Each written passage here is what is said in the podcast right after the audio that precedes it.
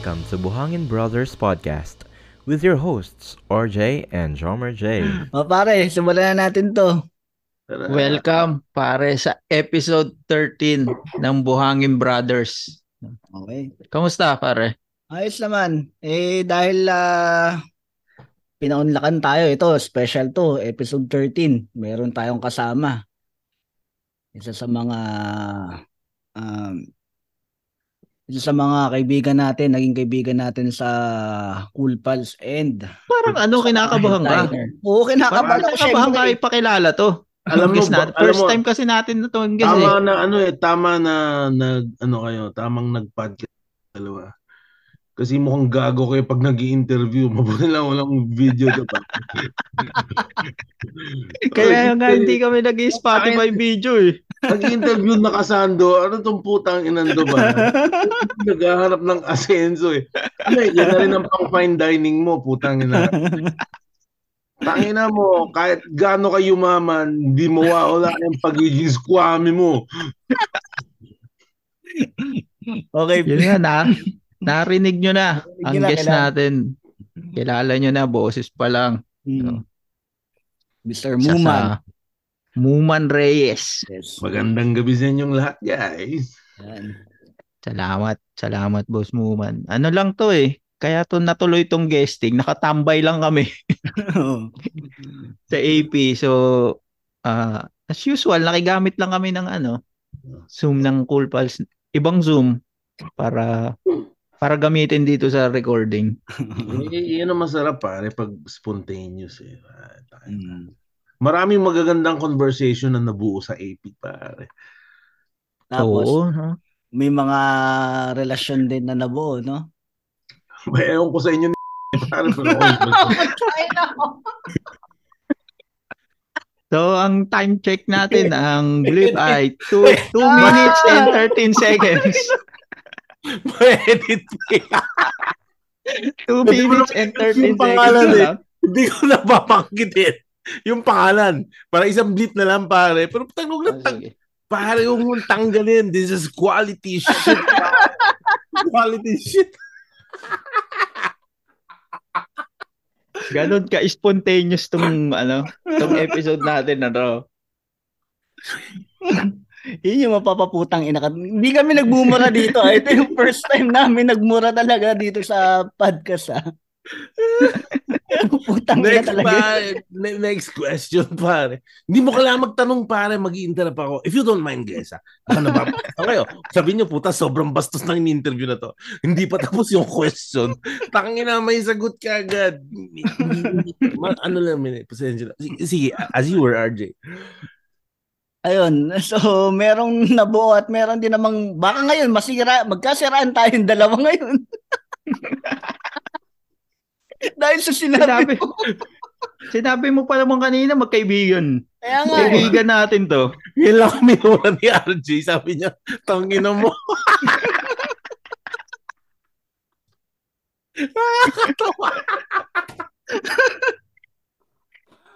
Ay, nako. Okay, Jomar J, take it away. Di, boss mo ba ng Anong time di- na? Anong time ang, na? ang time natin ay nasa 3 minutes pa lang. Sulat mo, sulat mo 3 minutes. Kasi kung may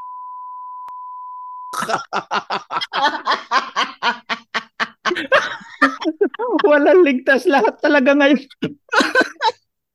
Buti sinabi mo yung blip, susulat ko Oh. na rin yung oras. Hindi, biro lang. Kung nakikinig yung mga asawa ng mga to, naggagagawa na lang po kami. Um, yun lang po. okay, okay Jomar Okay na, nasulat ko na, nasulat ko na. Sulat Pero mo boss na. Muwan, salamat. Salamat sa pag-guess. Eh, sabi mo nga kanina, parang ang target talaga namin maging OWA. Oh, No? So, So, POEA pa. POEA talaga ang main goal namin eh. Kaya lang, nung So- nag-guess ka namin, parang papunta kami ng tulpo na ito. Saan ba yung, ano, saan ba yung studio ng Tulpo? Sa Reliance pa rin ba? yung Oo. maling uwi ko doon pa rin eh. Baka doon na nga tayo papunta, pare. o, simulan mo. Oo, ang tatanong natin kasi si Muman, marami naman na siya na guesting na ibang podcast, no? So, parang Anong kung nito? pa natin yung Anong itatanong pa kaibahan na to? natin yung Yun ang tanong mo kung anong kaibahan nito. Ngayon ako in-interview na nakasando, pare. Putang ina, ngayon ako in-interview na nakasando. Ngayon, an, parang mag-ano naman tayo, hindi sa comedy side ni Boss Muma, no? Mm. Kung doon naman sa paglaki niya. Oo. Nakakwent, nakikwento mo kasi mo, sa... tinatawag mo kong mataba. Oo. da, start ng year bago ako mag-gym. Oo. Eh, mahal-mahal lang binayaran mo sa ano eh, anytime fitness eh. Oo, oh, pare. Anytime fitness, baka naman. Isang taon na. Nakakwento mo kasi sa Cool Pals na ano, sa Germany ka lumaki. Ilang pare. taong ka nung nagpunta ka doon? Or doon ka ba pinanganak? Pinanganak ako doon, pare. Tapos, Mm. yun. Ah, putya pare, kinasal kasi yung parents ko 1972. Tapos, 8 years silang hindi magkaanak. Tang naakala nila wala na. So, yun, nabuntis yung mom ko 1980. Doon na rin sila inabot sa Germany. Doon Oo. nagtatrabaho yung parents mo? Oh na- 1972, ah yung parents ko yung unang batch ng Pilipino. Yung pangalawa pala, sorry, pangalawang eroplano na dumao sa Germany pare. Gets mo? Ganun ka konti yung ano nung time na yun. Ganun ka konti ang mga nag-abroad papunta roon. So nag-aral sila mag-aliman. Tinuruan nila yung sarili nila mag-aliman pare. Self-study lang? Self-study, yung dictionary na kulay dilaw. Ewan ko kung may mga aliman na Pilipino dito makaka-relate nun pare. Tapos yun, nagtrabaho sila sa hotel for siguro nung simula, doon nagtrabaho mga limang taon. Tapos mula noon, nag-decide yung dad ko mag-aral ng culinary school. Tapos naging chef siya ngayon sa Germany. Tapos nagtayo siya ng fine dining restaurant Mm. sa Germany. So yun na yung kinalakihan ko, yung restaurant na yun. pare. Yung fine dining resto na yon talagang ano, pinag-aralan din nila magluto ng German food. Mm, pare, Cuisine. alam mo, hindi pwede magbigay ng adobo doon, pre. Ano, ano, ano to? Pero yung kusina specialty ng dad ko, yung ano, European. Mm. Kaya kaya siguro maraming ano no, maraming silang tinatanggap ng mga Pinoy doon kasi inubos ni Hitler yung mga tao. That- that's frowned upon RJ yung ganyang klase ng jokes pa. Ba't naman kailangan isali si Hitler dito pa? Nananahimik yung tao. Pro, pro Hitler pala yun. Para Hit- Hit- Hitler was so misunderstood pa. Hindi pala natin alam, guest din pala. Guest din pala namin si Kanye West ngayon.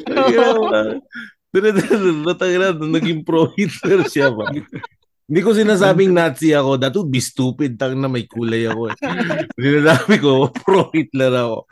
Anong masama doon? May pro BBM nga, pro Hitler pa. Putang ina. Hmm. I- i-edit ba natin yan, pre? Hindi naman, May wala.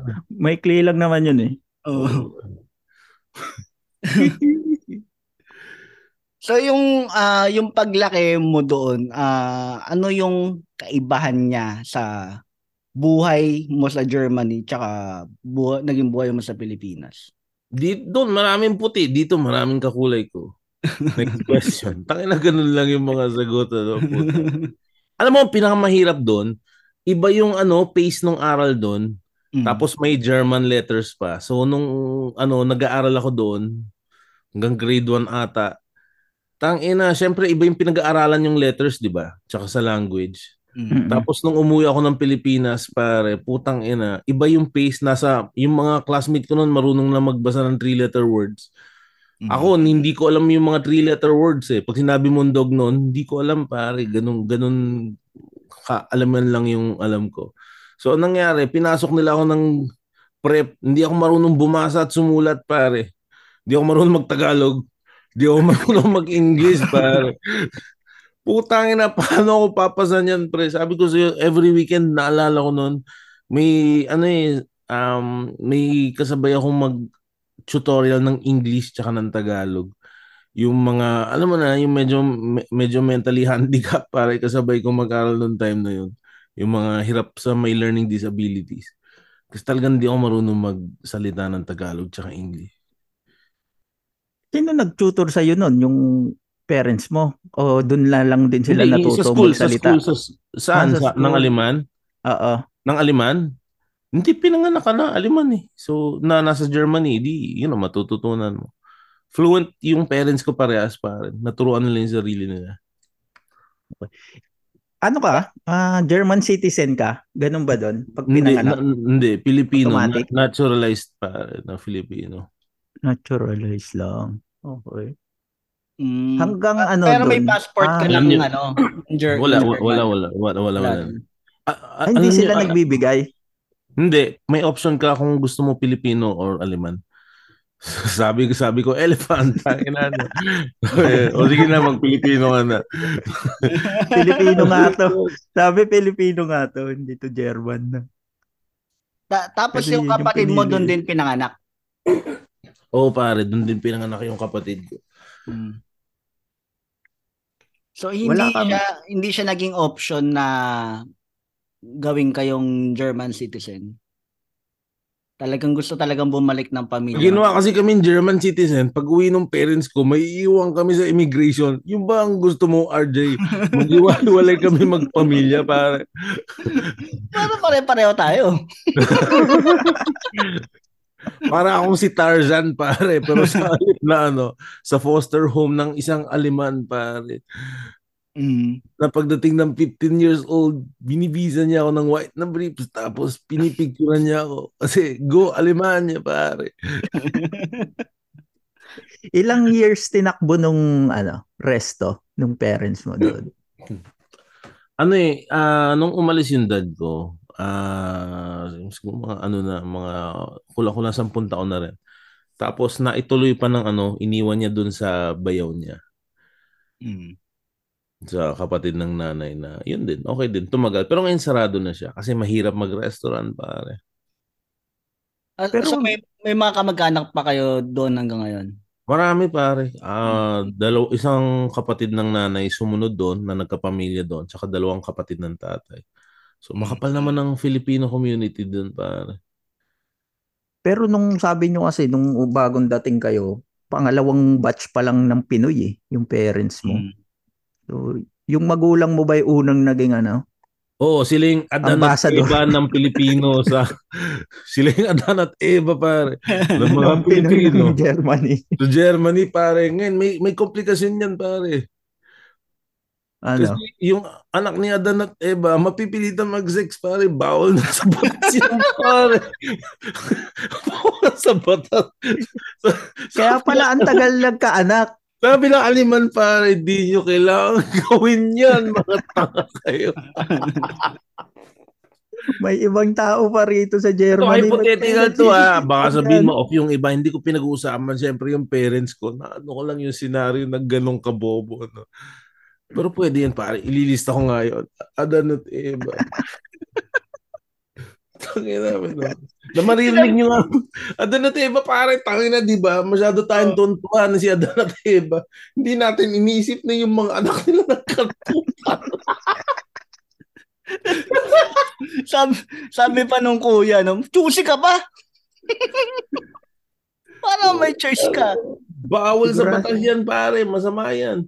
Sigurado naman nakamukha natin yan paglabas eh. Pero, di ba, eh, eh anong choice niya yung sa ahas, di ba? Wala, wala na siyang choice eh. So, anong anong mga ano pa ba sunod na tanong dyan, Jamar J? Nawawala, ang hirap, nawawala tayo pa. Eh, nabalik tayo kay, pare? Nabalik tayo kay Eva at Adan eh. Kaya nga eh. Oh, pare. Oo nga, no? Yun ang napapansin natin kay Dan at Eva. Talaga sa unang panahon tayo na, na, na Oh, nabalik pare. eh. No? Masyado kayo Literal. nagfo-focus doon sa Apple. Putang na, ano, ako kayo mag-focus sa Apple. Doon kayo mag-focus sa ginawa mo kakla, pare. Putang. Walang pader, Hanggang- pare. Walang pader yung bahay nila. Kasi putang na sa nakakita ng straw hat na may dingding. Tangina, walang dingding, pare. Next question. Hanggang ilang taong ka nag-stay doon sa Germany? Straight eh. 8 years old ata ako nung umuwi pare. 7, 8, hindi ko naman. Mga 8 years old siguro pare. Di may isip ka na rin kahit paano nung may struggle ba? Pare, Kasi nag-start pa lang. Nung, nung, nung ko sinasabi, nung pag-uwi ko dito sa Pilipinas, pare, wala akong handicap, pare, yung ba sinasabi mo kasi pare, may isip ka. Siyempre may isip ako, pare, tao rin naman ako tulad mo. Ikaw may isip ka. Nakapag-out. Hindi pare, ano, fun, fun na yung memories nung nasa Germany. Ano na, naalala ko noon, hindi ko makakalimutan, yung lolo ko sa Pilipinas, namatay yung lola ko eh. Yung magulang ng tatay ko. Tapos, um, so yun ang kasakasama ko sa bahay. Naalala ko noon, men, naglalaro ako sa playground. Alam mo sa abroad, di ba may playground, may sandbox na ganyan. Oo. Parang yung ano, yung, yung,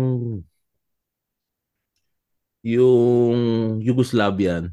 Tangina na binuli ako. As in, binuli ako. Siguro ano ako noon, men, mga 5 years old, 6 years old. So, Hmm. nangyari nung binuli ako, pare. Kaidarin ko lang siya. Umuwi ako ng ano, umuwi ako ng bahay. Tapos nakita ko ng lolo ko, ba't ka umiiyak? Sabi, putya, huwag kang umiyak. Kumuha siya ng plastic na pala na laruan ko. Tapos balikan ko raw yung ano, balikan ko raw yung Yugoslavia. Tapos binalikan ko, pare.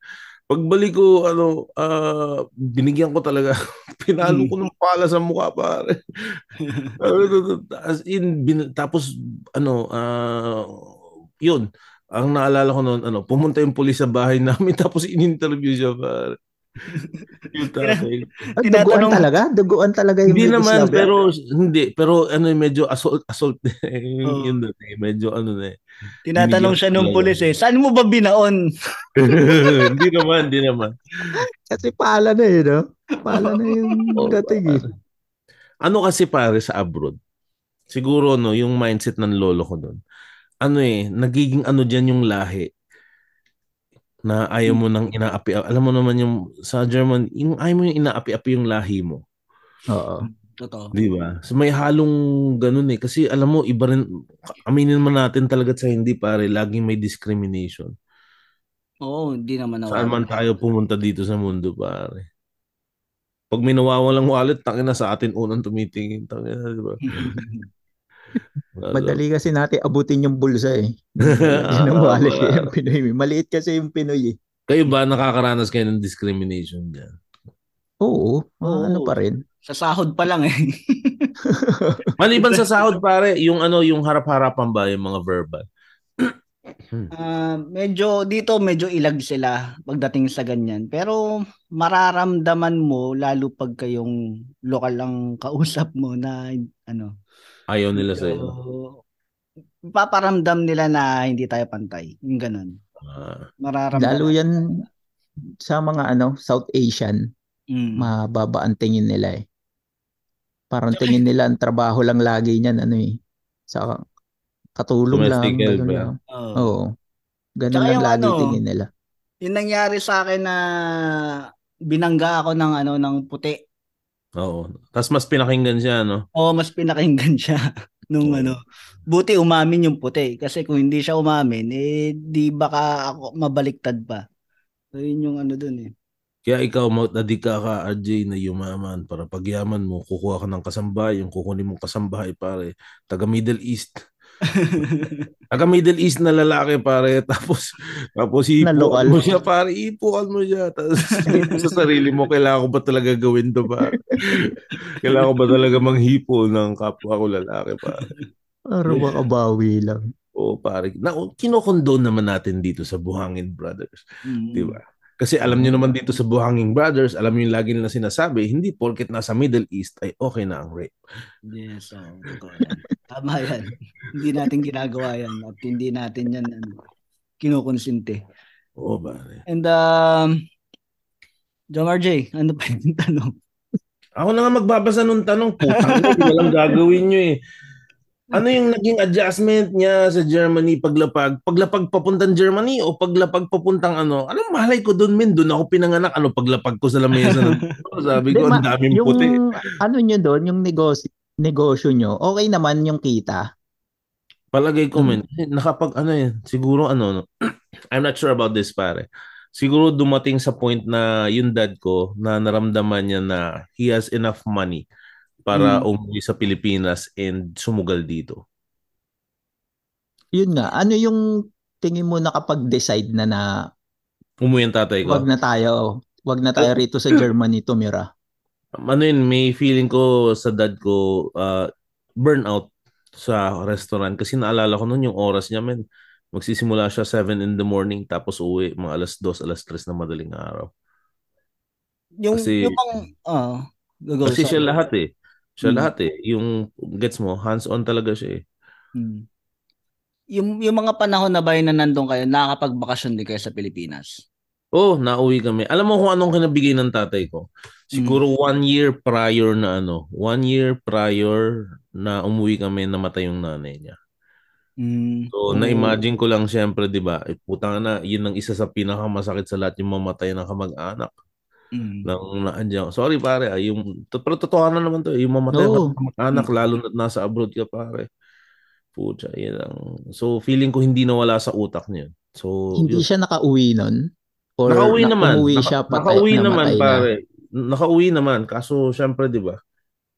Isa sa pinakaburaot na ano yan yung matagal mo siya hindi nakita tapos makikita mo lang siya patay na.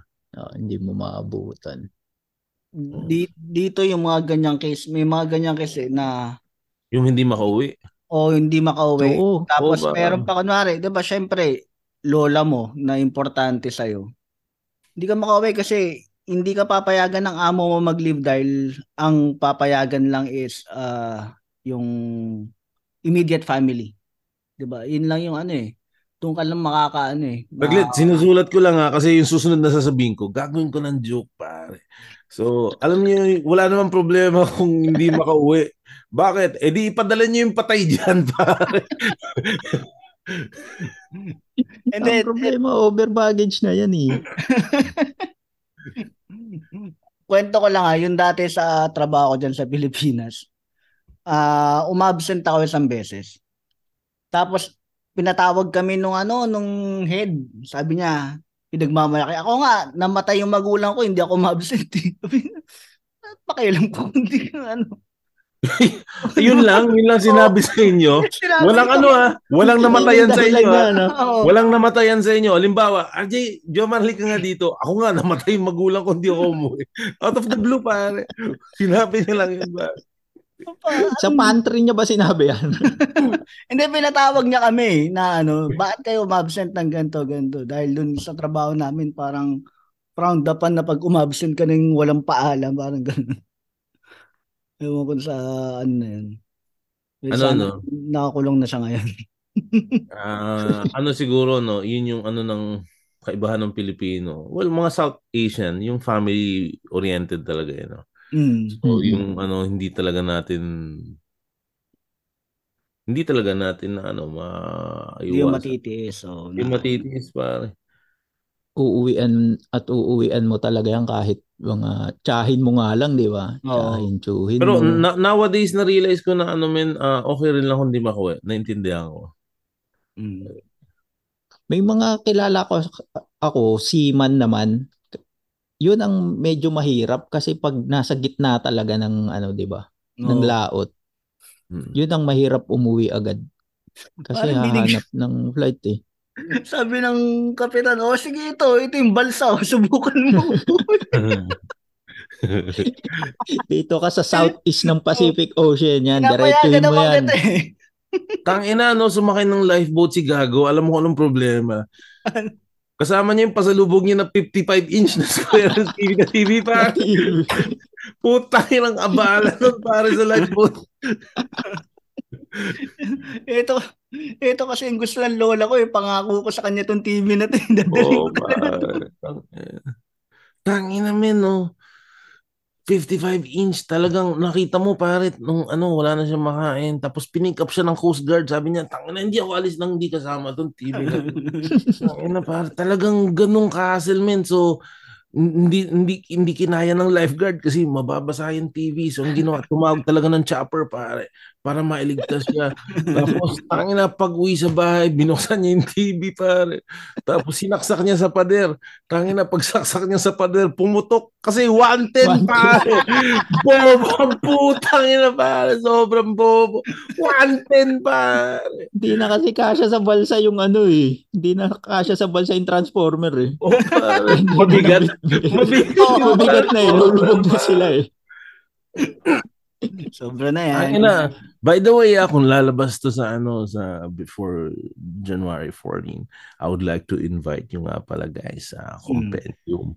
Kung saan dito sa compendium, gagawa ako ng dalawang one-hour show pero they will be unique. Walang katulad na jokes doon sa dalawang ano ah, but I'll be doing new and old material and let's see how it goes. Advisable to pare sa mga hindi pa nakapanood sa akin or once pa lang ako napanood. Correct. Kaya kaya, kaya ka nga rin talaga namin gines para makapag-promote ka naman sa podcast namin na ano. Nyo yung market nyo, taga Middle East. Anin ko yung mga putanginang yan, pare. Wala bang ano, ang sunod na tanong na dyan, wala po bang hybrid? Wala po bang hybrid? Hindi walang Kasi hybrid. wala to. po kaming pamasahe pa uwi ng Pilipinas eh. Ba? Hindi. Eh, pero ano, kung nasa Pinas kayo, sa most yan gaganapin Oo, sa. QC. Punta lang kayo sa Comedy Manila PH. Dot PH, pare. Mm. Yeah. Comedy Para Manila. sa ticket, oh. Oo, Oo, magkita-kita tayo doon. Andun nga pala yung Buhangin Brothers, pare. Oh, doon kami bantay sa CR ng most. Sino yung hindi magpa-flash doon para hindi umapaw. So, susunod na question, pare, ano naging buhay dun sa Germany? Ah, isa rin siguro sa mga trigger ng tatay ko is yun nga, sa Germany kasi, pag may kulay ka, may kulay ka. Kahit gaano ka-asenso yung buhay mo, is, gets mo, iba yung, tulad nun sa kotse, yung moment may ka pinapara, sa'yo naman yung kotse minamaneo mo. Ah, matindi. Tapos, pare, di ba? Hindi Hmm. naman yung alam mong sisilipin lang yung papel mo o hindi. Tapos minsan bubulungan ka pa, maswerte ka. Tangina, di ba? Para bang Grabe. pa- parang hiningi mo sa kanila yung pinambili mo ng kotse yun. Well, eh, eh, ganyan, yung ganyan na kwento mo. Kasi yung resto nyo European eh. Tapos hmm, malalaman may ari. May kulay Pilipino. na Pinoy. Well, ano naman, Lagi ba kayong na-check ng gobyerno hinahanapan ng permit? y- yung extra, wala naman, wala naman. Pero, ang nara-experience doon, alam ko may nagbre-break in na, gets mo, wala naman talagang ninanakaw. Paano ano? Napapasok lagi yung Papasok, restaurant? pinapasok yung restaurant. Pag ano, pag sarado na, ninanakawan, gano'n. Tapos ang anong mga lahi ang ano, ang kumukuha, mga ano? Tangina mo eh, kung alam ba namin kung sino gumagawa nun eh. Diyan, hindi na naulit. Paulit-ulit niya eh. Yung Yugoslavian, ba to? yung Yugoslavian, may dalang pala. Yun na iniisip ko eh. Baka gumaganti. Doon, doon, Pasok. doon Tinuro yung ng anak nyo. Do, ano, doon tinuro ng tatay ko yung pintakasi. Ewan ko kung nangyayari diyan. Yung kapag alam mo, yung mga Pilipino, magkakagalit yung mga yan, yung mga Kapampangan, mga Ilocano, kanya-kanyang yabang, mga Kabitenyo, di ba? Mm. Ano yan, pag dito sa Pilipinas, nagkakagirian yan, gawa lang may pagka-regionalistic tayo. Pero sa abroad, nag-apply daw yung pintakasi, yung halimbawa, sinutsutan ka ng Indonesian, tapos pinagtripan ka, tayo na magtutulong-tulong talaga yung mga Pilipino para upakan yun. Di, parang dito hindi naman kasi sobrang Hmm. nagkaangasan na talaga yung mga Pilipino dito. Oo. Mas Pinoy bagbala. sa Pinoy din eh. no? Oo. Ba? Taka na. Isa sa pinakamasakit lahat, no? kapag yung kapwa mo Pilipino yung tumalo sa'yo. Oo, hindi mawawala yan eh. Ganun yata. Alam mo talaga yung, yan. oo pare, alam mo, hindi ko makakalimutan na kwento ng dad ko sa akin na nung nasa Germany ka, kasi Pilipino ka eh. Tapos may restaurant ka. So may kakayanan kang kumuha ng empleyado. Tapos once in a while, kumukuha siya ng empleyado na TNT, ng Pilipino. Kasi alang, alang di mo tulungan yun, di ba? Merong mangilan-ngilan na nakikita niya dito sa Pilipinas, pero nung nakita siya, hindi siya pinansin, pare. Ay. So, ah, di ba? Yun yung Ganyan. ano, no? Ganyan yung nangyari pare. Pakiblip na lang anong time na. Sige. Mark mo nga, Joe March. Oo. Blip mo. Na- Blip. Nakabantay ako. Blip lang Nakabantay. pare. O, Tangina 29. blip, blip lang pare. Wag Oh. mo, wag mo. Sige. Well, maganda yung bleep lang, pre. Para, Oh, hindi ko alam, may restaurant din pala sila. Pero na, di mo alam. Di mo kasi pinapalo si Ang ina, yan. Ano, Gago na naman tayo. Et, itong putang ina nyo, itong kagaguhan nyo, tumatawid na ng podcast, lalo tayo malilintikan yan. Baka sabihin, pinagtutulong-tulungan ng mga... Kaya nga eh. Balik tayo. Pero nung ano, sabi mo umuwi na kayo ng Pilipinas, 8 years old ka. Siyempre hindi, marunong ka naman mag-English nun. Hindi, yes, no lang. German lang talaga. O nung pare, yes, no. Pinas. Tapos hindi ako umiinom ng tubig, pare, juice lang, tsaka gatas. Putang inang, iniinom ko pang gatas noon, tetra, tsaka juice. Walang juice at gatas na tetra pack na 1 liter dito sa atin noon. Hmm. Bihirang-bira. Ang gatas natin sa bote ng Magnolia. Tapos, Oh. ang juice Oh. natin, Sunny Orange or Tang. Bihira yung Tang eh. Kadalasan Sunny Orange or Richie Orange na yung Sunny Orange, wala nagturo sa akin sa Pilipinas kung paano inumin yan. so pag ininom ko siya, puro tang ina, doon ko lang makakita ng bata na kapag umiinom ng Sunny Orange, Woo! Putang ina, parang nainom ng gin, pare. Kasi isang baso ng Sunny Orange yung iinumin mo. Kasi So, walang putang ina nagturo kung paano uminom ng Sunny Orange, pare. So lagi kayo may tonsillitis, no? Sila Kaya pala nagtayo ng pharmacy yung nanay mo. Dahil yung anak ko lagi may tonsillitis eh. Para makatipid nga tayo sa, ano, sa gamot. So yun yung ano, no? Ah, anong year kayo bumalik ng Pilipinas? Nag for good. Alam ko lang pagkatapos March, eh, 1987 pala. O pare, 7 years old pala ako. Tama, 1987. 1987. Inintay nyo lang ba matapos yung ano nun, martial law, bago kayo bumalik? Binabantayan din nila. Hindi, ano naman, ah, ah, syempre ayaw ng tatay ko sa ganong sistema. Hindi naman siya pro Marcos, pero hindi hindi yun yung naging main consideration noong time na yun. Well, siguro, no? Siguro sa isip niya na kaya mong umasenso dito sa Pilipinas. Kasi pare, putang ina, tulad nyo ba, yun naman ang goal eh. Yes. na makakalap ng enough funds para Mhm. makahanap ng something na pwedeng pagkabuhayan dito sa Pilipinas para hindi nyo na kailangan umalis. Mm. So siguro nung time na yon naisip niya na posible yon. Siguro ganun ka-hopeful siya na umasa, nagaganda ang negosyo. Kasi yung Nung- ibang ano yung mga ibang OFW umuwi kasi nahuli ng asawa na may kabit eh kaya pinapauwi. Babalik na naman tayo sa simula, RJ. Eh, ita timestamp na naman natin yan. na, putang Huwag lang kayong magsasabi ng pangalan na. ulit. Oh, wag lang. Oh. Iba na. Pwede yung unang, kayo. unang letter pare, tang na unang letter hindi to mahulaan. Ah, Wag. ganon din yun eh. Ganon din yun eh. Ano ba yun? Mahirap pag-edit eh. Nung umuwi na kayo, kasa lahat na kayo, ah yung ano yung negosyo na tinayo na nung parents mo? Ganun pa rin? Sa food industry pa rin? Hindi, nag-decide yung mom ko na ano, na magtayo ng butika. So nagtayo ng butika 1988, 1989 siguro pa. Saan pala nang galing yun, boss mo na butika? May ano ba? Ah, Ano? Medical field ba yung parents mo?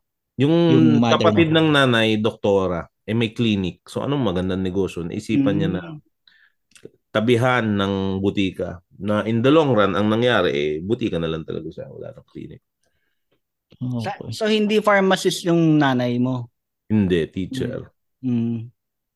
Pero Sila ang- rin yun. Sila rin yung tumao doon, Mm. parents mo. Mm. Kaya sila. paano niyo nababasa yung mga sulat ng doktor? Sa bagay, teacher lang naman eh. Oh, teacher naman eh. Oh. Ay, kayang kaya. Tinatanong mo ba paano nababasa? Kasi German nga lang yung alam. Nung umuwi, German lang eh. No? Hindi babasa yung paracetamol eh. Oh. Eh yung, ah, yun na boss mo man. Kasi pag uwi mo, 8 years old no? Sabi mo? 7. Seven. Seven Grade years. 1 na yan. Mm. Yung pasok mo sa school noon, paano? Eh, hindi ka marunong magtagalog, hindi ka marunong mag-English. Yung Kailangan ibalik naman. ako sa prep, pare. Putang ina kasi nga, sobrang tanga, pare.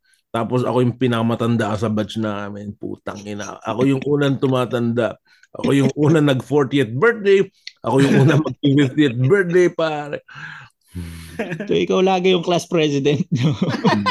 Kasi ikaw yung pinakamatanda. Ako, ikaw yung pinakamalaki. Yung adjustment mo nun, paano yun? Talagang back to zero? Nag-back to zero ka nung pumasok ka sa school? Mm, back to zero pare. Pero, Back to zero. Walang pero- alam. Wala talagang alam pare. Walang alam. dahil ba doon hindi mo hindi ah, nakaranas ka rin ba ng bullying din nung pagdating mo ng Pilipinas? Di ko naman sila naintindihan eh. Kahit ano sabihin nila, di ko naintindihan yung sinasabi nila. Alam Oo, niya na pag ako, siya pag binabatukan na eh. More of confusion eh, no? Tangina. Yun- Kasi yun yung napapansin ko sa mga ano na nag-aral sa abroad kasi yun yung kadalasan dito eh. Ah, yung mga ano mga ibang company dito ah libreng paaral sa mga anak. Tapos hanggang 18 years old lang. So yung mga ano, mga Pilipino, So- na college na sa Pilipinas na. Akala ko pressured ka matapos ng college before 18. Puta, ina, ano. Kasi libre. O, Oo, pumasok di- ng one-year-old grade 1. One-year-old pare, pinasok ng grade 1. Puta. Hirap na hirap siya kasi lagi siya tumatay sa salawan. Di ko po mapigilan yung sarili ko. Kasi one-year-old po ako eh. Tapos hindi pa ano, hindi pa marunong mag-English. Hindi ko kayo mag-English sa katagalan po. German lang. So yun yung yun yung nakikita ko eh, ano ah, based sa ano ko dito na parang wala yung street smart. parang gano'n. Kasi nakikita ko yung mga kabataan sa mall na ano na 'di ba? Ano, naniniwala ba kayo? Saglit ano? muna. Saglit muna. Mm. Nabanggit niya street smart. Naniniwala ba kayo sa street smart? Ah, Ako, Kadalasan Oo. kasi ang misconception natin dito sa madiskarte, eh magaling manggulang yan eh. Putang ina. Ang pag Mm. magaling manggulang, tawag natin madiskarte. Na, nagigets niyo yung point ko. It's not Mm. necessarily a positive thing yung pagiging street smart. Or, ma- Mm. madalas na may misinterpret yung pagiging street smart. Yung ibang tayo street dito sa Ang tangina mo, ayan na naman, pa-time stop na naman. Wala. Okay, bakit time stop na? Wala time stop naman, Jomar J. Putang ina, madadali tayo nito. I-review mo mabuti to, RJ. Pauwi ng aeroplano. I-edit mo sa aeroplano ba? Putang ina to. Makagalitan na naman ako ng bus ko yan sa cool eh. Mapapatawag na naman eh. Papatawag na naman ako sa opisina pare. Puta. Pero ano yung street smart? Ano ka pala yung inano natin? Hindi, yung Ah. sinasabi ni RJ, kada, kadalasan napapansin niya dyan, kulang ng pagiging street smart. O parang kulang sa diskarte yung mga bata na kasi parang sobrang sheltered ng mga bata dito na bahay ano, bahay ah, Oo. eskwelahan, ganun. Makakalabas ka naman sa mall lang, ganun yung Hindi, hindi ko rin magets yung concept ng sheltered. Siyempre, ganyan naman yung point ng pag-asenso ng buhay is para yung mga anak natin. Eh, iba na lang yung maging challenges. Although I agree nga na na um, nagkukulang tayo minsan pagdating doon eh. Um, nahirapan sila nga. 'Di ba? Kasi nga, hindi common sa kanilang ganong klase ng challenges. Mm-mm. Pero paano mo nga naman hindi isi-shelter yung mga anak mo nowadays? Mm, Na, Kaya ang anak mo ba, paglalaruin mo pa sa kalye? sa Sa totoo. yun? Kasi iniisip ko nung first year high school ako, nakakapag-jeep na ako mag-isa eh. Hindi ko man. magagawa yun sa anak ko. Eh.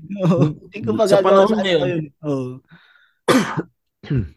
God bless your soul kung na, hindi mo afford yun, okay lang yun pare, Hmm. naintindihan namin. Pero kung kaya mo rin lang talaga na hindi ganun ang kaabutan, uh, you would prefer na ano. Puta, Na Saan tumatalon yung topic natin pare? Puta, you should be a better host, RJ. Nakasando kasi. Nakasando eh. Oo, kaya- binigla mo kami, bigla ka nagyaya, hindi ako nakapag-bihis eh. Dito na lang, nung ano, nung nasa Pilipinas na kayo, may Dito time yung first na, time na hubad ka sa Zoom, RJ. Sige, Joe, RJ. nung nasa Pilipinas na kayo, ah hindi ba bumalik na isipan uli ng parents mo na bumalik uli na lang sa Germany? Or okay naman yung negosyo din sa kabuhay mo sa Pinalad, Pinas? pinalad naman pare na ano na Malakas yung butika. Oo, naging sustainable siya. So, hindi na naisipang bumalik ng dad ko. Saan ka pala nag-ano nun? Aral nung pagbalik school? Dito lang, Ano dito school? lang. Ah, Child Naalala Development and Guidance Center pare sa Binakayan. Ah, talagang nag Ah. ano ka Cavite talaga kayo ano ah Hmm, dito kami pare. Kasi ang tatay ko taga Alfonso tapos yung nanay ko taga dito sa Bacoor.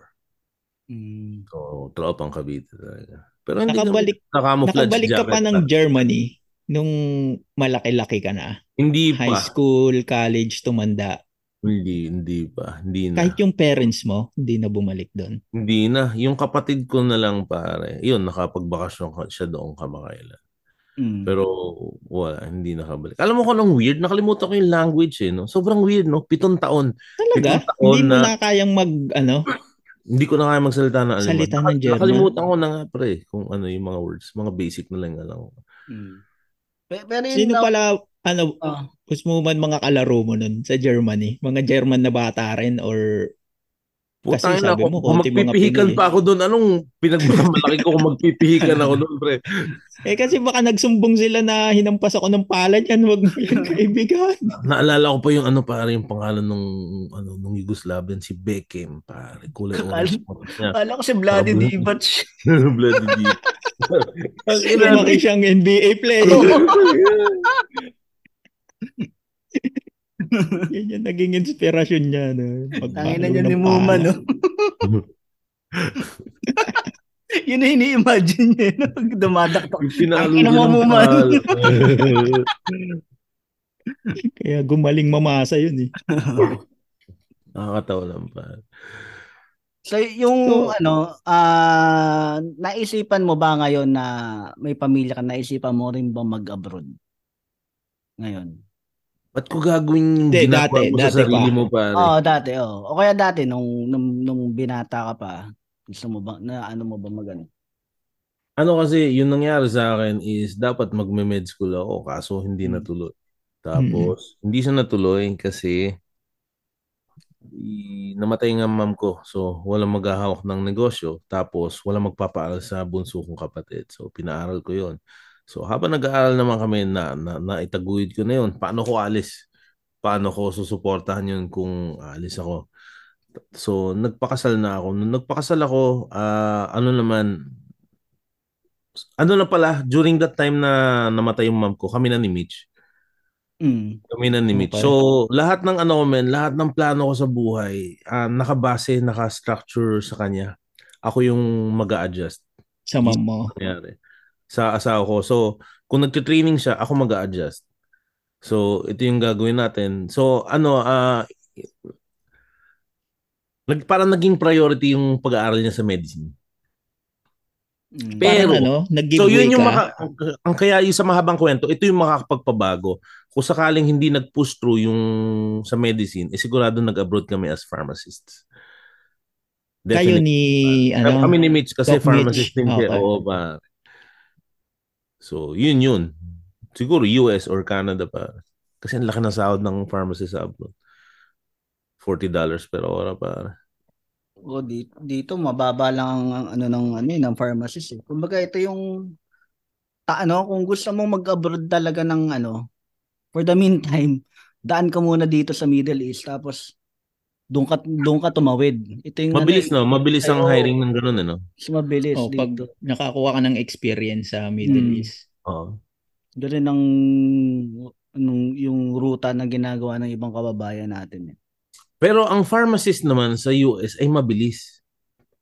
Mm. Mabilis kang ma-hire pag pasado ka. Ang problema doon yung pagpasa sa putris na boards, pare. Iba pa yung boards sa Pinas para O syempre, hindi kinikilala yan, pare. Hindi, hindi nila kinikilala yan. So, ang Hindi. malupit dyan, meron kami mga professor dati na nag-US sila. Tapos hindi na Mhm. sila umuwi. Ang ginawa nila ay kumukup-kup sila ng mga estudyante. Mga classmate ko, mga kabatch ko, na gusto mag-pharmacy sa abroad.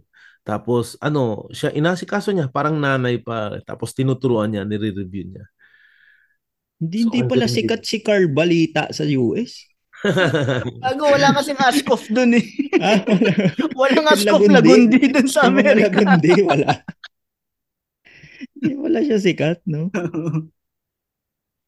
Pero, so parang nag-giveaway ka rin nung Ah, nag-aaral pangit, ayokong pakinggan, ay, ay, Ah. pangit pakinggan yung giveaway, eh, no? Baka sabihin pinapamukha ko sa kanya. Hindi, it, it was the logical choice din eh, na for, for many reasons. Una, siguro economically. Pero paano ko masasabi economically kasi, kasi, kasi nung time na yon okay naman yung hanap buhay ko. Malaki naman din yung kinikita ko sa pagbubutika nung time na yun. So, wag na nating i-ano yun. Ang isa siguro is, syempre, bilang asawa, ah, gusto ko yung wife ko i-pursue niya yung dreams niya. Gusto ko Hmm. ibigay sa kanya yung pagkakataon na lahat ng magdidesi lahat ng gagawin niyang desisyon eh para sa sarili niya. Walang consideration na kailangan magkatrabaho ka agad, kailangan kumita ako ng pera pare. At least yun hindi niya never never pin problema. So lahat na naging decision ni Mick was kung gusto niyang i-pursue just for herself. Walang pressure whatsoever pare. Eh, di ba struggle nun fi- financially kasi nagkasabay yung may sakit yung nanay mo. Na, na, Tapos nai- nag, ang- nag-aaral yung kapatid mo. Oo, naitawid naman men, naitawid naman. Ah, ano eh, an, hindi, hindi rin kasi kami magastos talaga. Hindi hindi kami maluho. Sa pagkain, oo, pero pagdating sa ibang bagay, hindi hindi kami mabili sa mga bagay-bagay pa. So, sa jacket.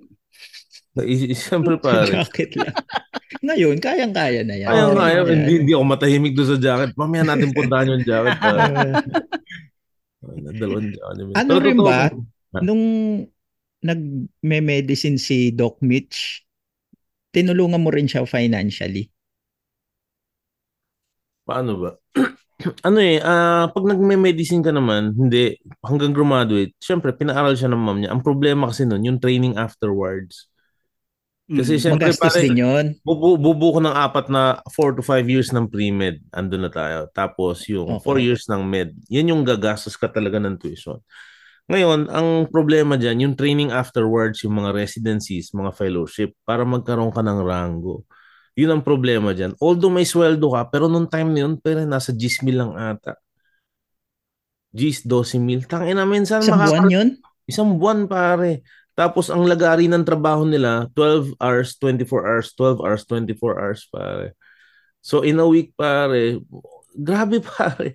Grabe, no? Oh bro, yun lang ang sinasahod nila. So Tapos ilang taon yun na ganun ka habang siguro nagtitrain? mga sampu pare, mga sampung taon gano'n. 10 years mong ano yun?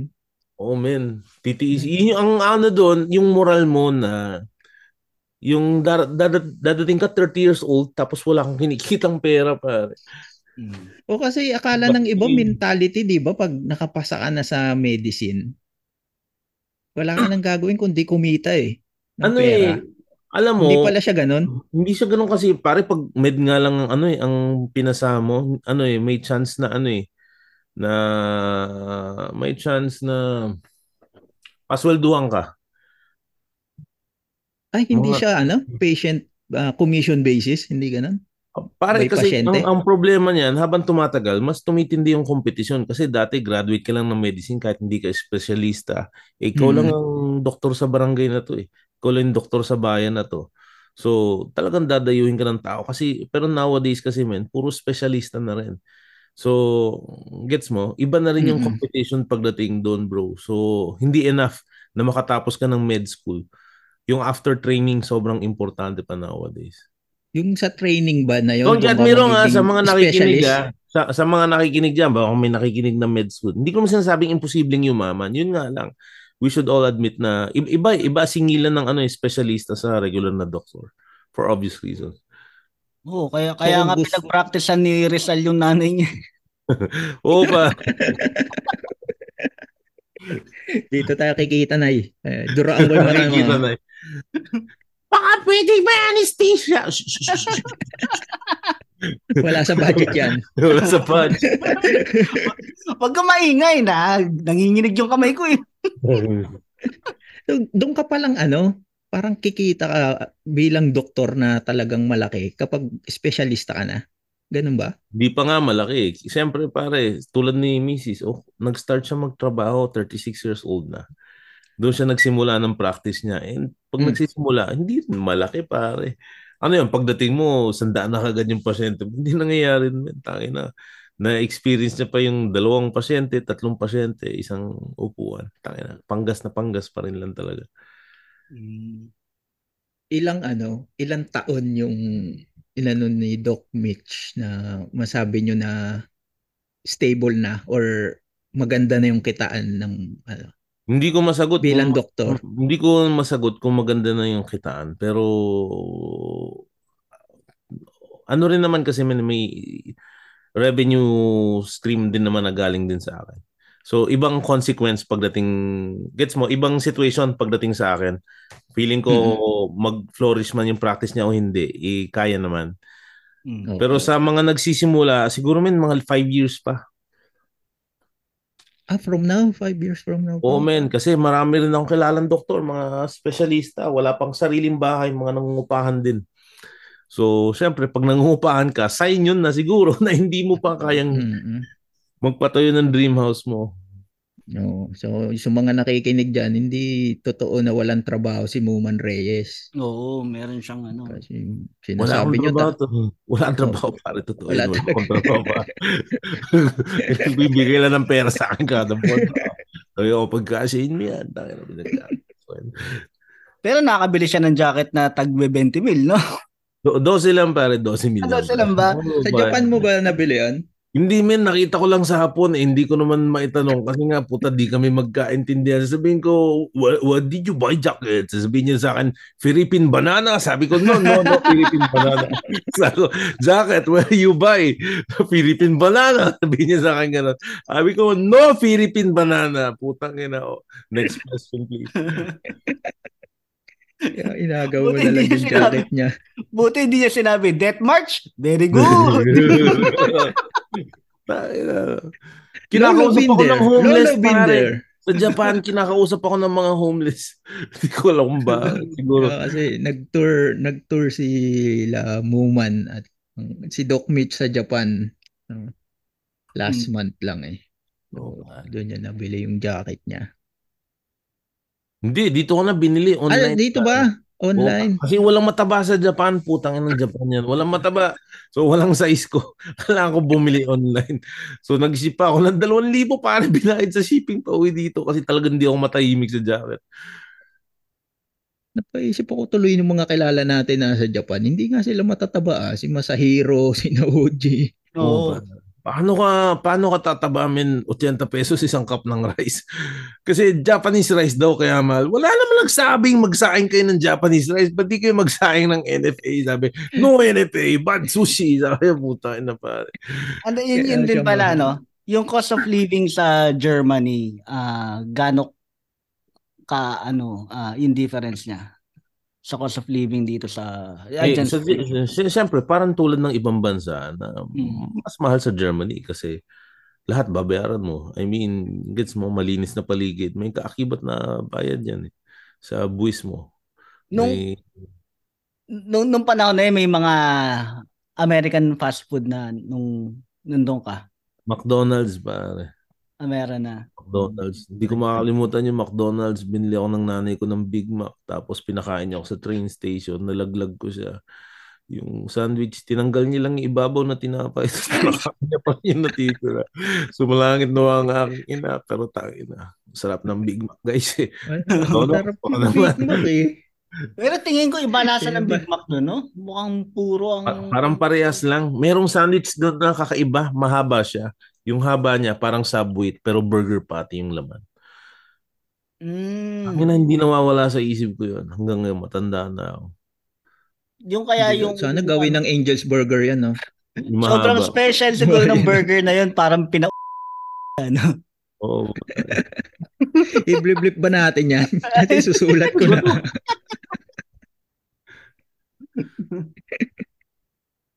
Hindi na pina... Smoke meat naman ah, di ba? Smoke meat. ng, mi- ng Big Mac. Mm, na... Shell. Gusto maging kontrobersya. Tigilan mo na yung kakana. Bakit putang. Wala Wala na, umuwi. Eight years nga lang siya doon eh. Kung talagang controversial yung gusto mo, magsasabi ako ng pangalan. Tingnan Wag! Ayun na, alam nyo, ano na rin tayo eh, 54 minute mark na rin tayo.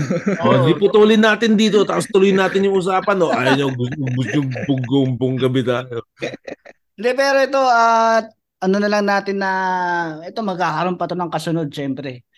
Itong guesting ni Muman. Sana magkaroon uli ng ano. Sana live, no? Oh, live. Oh, gawin natin sa live. Kahit naman di ko kayo imbitahan, pupunta kayo dito, mga Oo. pupunta ninyo. Eh, di gawin na natin. Susundan ka lang namin eh pag nasa mouse ka. Susundan lang namin yung Dito kotse sa mo. bahay, masaya Pauwi. dito sa bahay, oh, dala lang kayo ng ano, splitter ng mic para tigi-tigi sa tayo mic. Ayun. Ayan, gawin natin yan. Tapos So- dun, baka pwede na i-Facebook live yun, no? Ay, hindi pala. Pwede i-Facebook live. Mahirap mag-blip pag Oo, naka-live. eh. mahirap. Oo, kasi may lalabas na lalabas ng pangalan na naman ng Maraming lumalabas na pangalan. Eh. Oh, ba, na. Salamat. Salamat sa... Salamat, Boss Muman. Ah. Salamat. May-. Talagang ano namin na ano eh. Ikaw ang una naming guest. Oo, dahil. Huwag na mag-passive Mm, Kasi wala eh. Walang gusto Wala naman na eh. Pumayag. Arnel Ignacio, kung nakikinig ka, isip mo naman yung message namin. Oo nga. Hindi ka nag- may ano eh. Hindi mo sinisin eh. Galing no, may tema pa rin tayo kahit iniba ko yung usapan. Naibabalik yung tema, eh. di, masyado ka lang ano eh, Naibabalik. masyado ka lang nag-iisip pare. Oh, tapos naman na pare. Oh, sa Ay, muli. ano, ah, Salamat. paalala natin, paalala Ano? muna Yung natin show. yung show. Pala. Oo, paalala muna natin yung show na comped, compendium. Oh, puta, hirap, hirap. Hirap. Okay, sinasabi ko na- one hour special eh. One hour Kaya siya special. nasa abroad, kaya siya nasa abroad pare, tanga siya. Hindi ko rin kasi alam kung ano ibig sabihin nun eh. Basta side A, side B. Oh, side A, side B, puta. Oh, January January 14, saka January 28 po. comedymanila.ph pare. Taga doon kasi ako sa comedymanila.ph. Yan, wala nang Saka may iba. ano, um, ah, i-grab niyo yung promo na pag binili niyo yung, yung dalawang ticket, may libreng t-shirt. Oo, pare, yung two-face son of a bitch na t-shirt na doon nyo nakukunin sa venue, unahan kayo sa sizes. Pag wala Yeah. ng sizes, katangahan mo yan. Pag wala ng t-shirt, katangahan mo yan. Huwag mo isisi sa akin, pare. Hindi ako responsible sa lahat ng actions mo. Kung yan ang ginagawa mo sa buhay mo, bahala ka.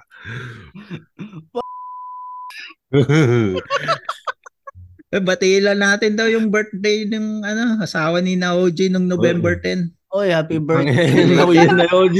Pare, yun, gitna. Naoji. pare dalawang buwan na January nakalipas. palabas nito. Putang Happy ina. birthday. Sobrang belated na talaga to pare ha. Pero salamat na OG. No, hinihintay pa rin namin yung intro music mo kasi gaya-gaya Oh. kami sa Cool Pals. Dapat ikaw din gumawa ng intro music namin. salamat, Boss Muman. Ulit. Salamat, salamat. Okay. Oh, dito na tapusin to, pre. Bye-bye. Bye-bye. Bye, bye. Nephew bad. Nephew bad.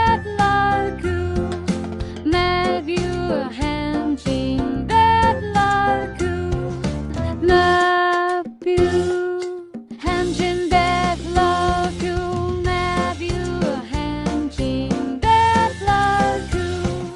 Thank you for listening to the Buhangin Brothers podcast.